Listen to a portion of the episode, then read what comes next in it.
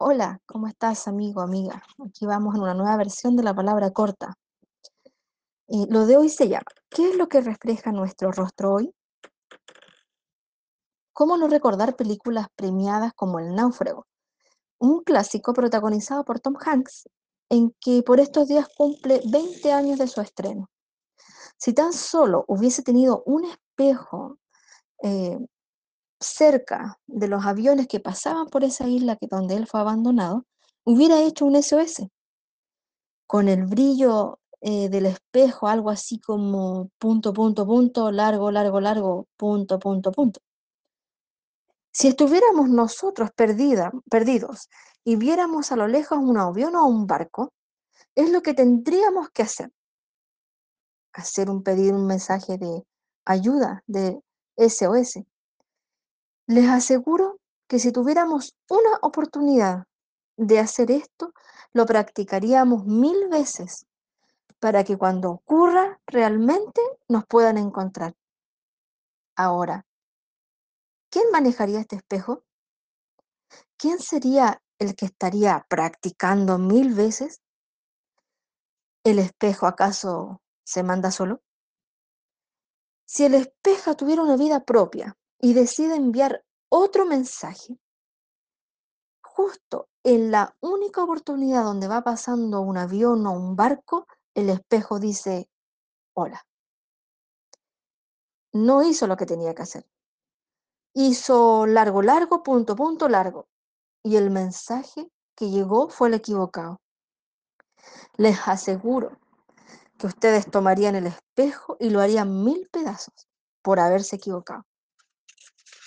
Bueno, les cuento que nosotros somos el espejo en las manos de Dios. Él nos toma en sus manos y da señales con nosotros, al igual que ese espejo en esta isla desierta en nuestras manos. Veamos, ¿qué dice 2 Corintios capítulo 3, verso 18? Por tanto, nosotros todos, mirando a cara descubierta como en un espejo la gloria del Señor, somos transformados de gloria en gloria en la misma imagen, como por el Espíritu del Señor. Espíritu con mayúscula, porque hablamos del Espíritu Santo.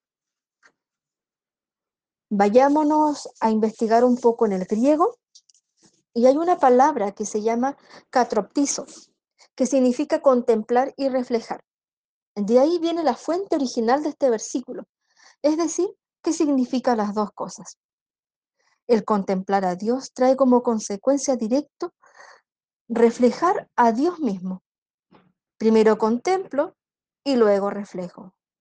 Primero contemplo y luego reflejo. Una persona que está en el propósito de Dios tiene un grado de compromiso. Se nota.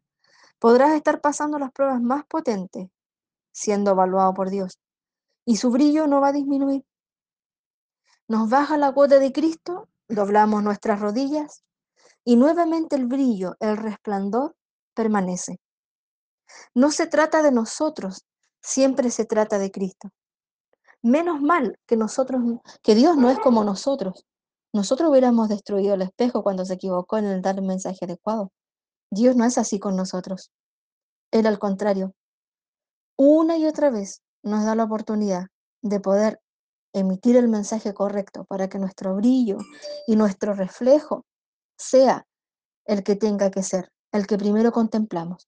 Recuerda, primero contempla y luego se refleja. Esto ha sido la palabra corta del día de hoy. Un abrazo.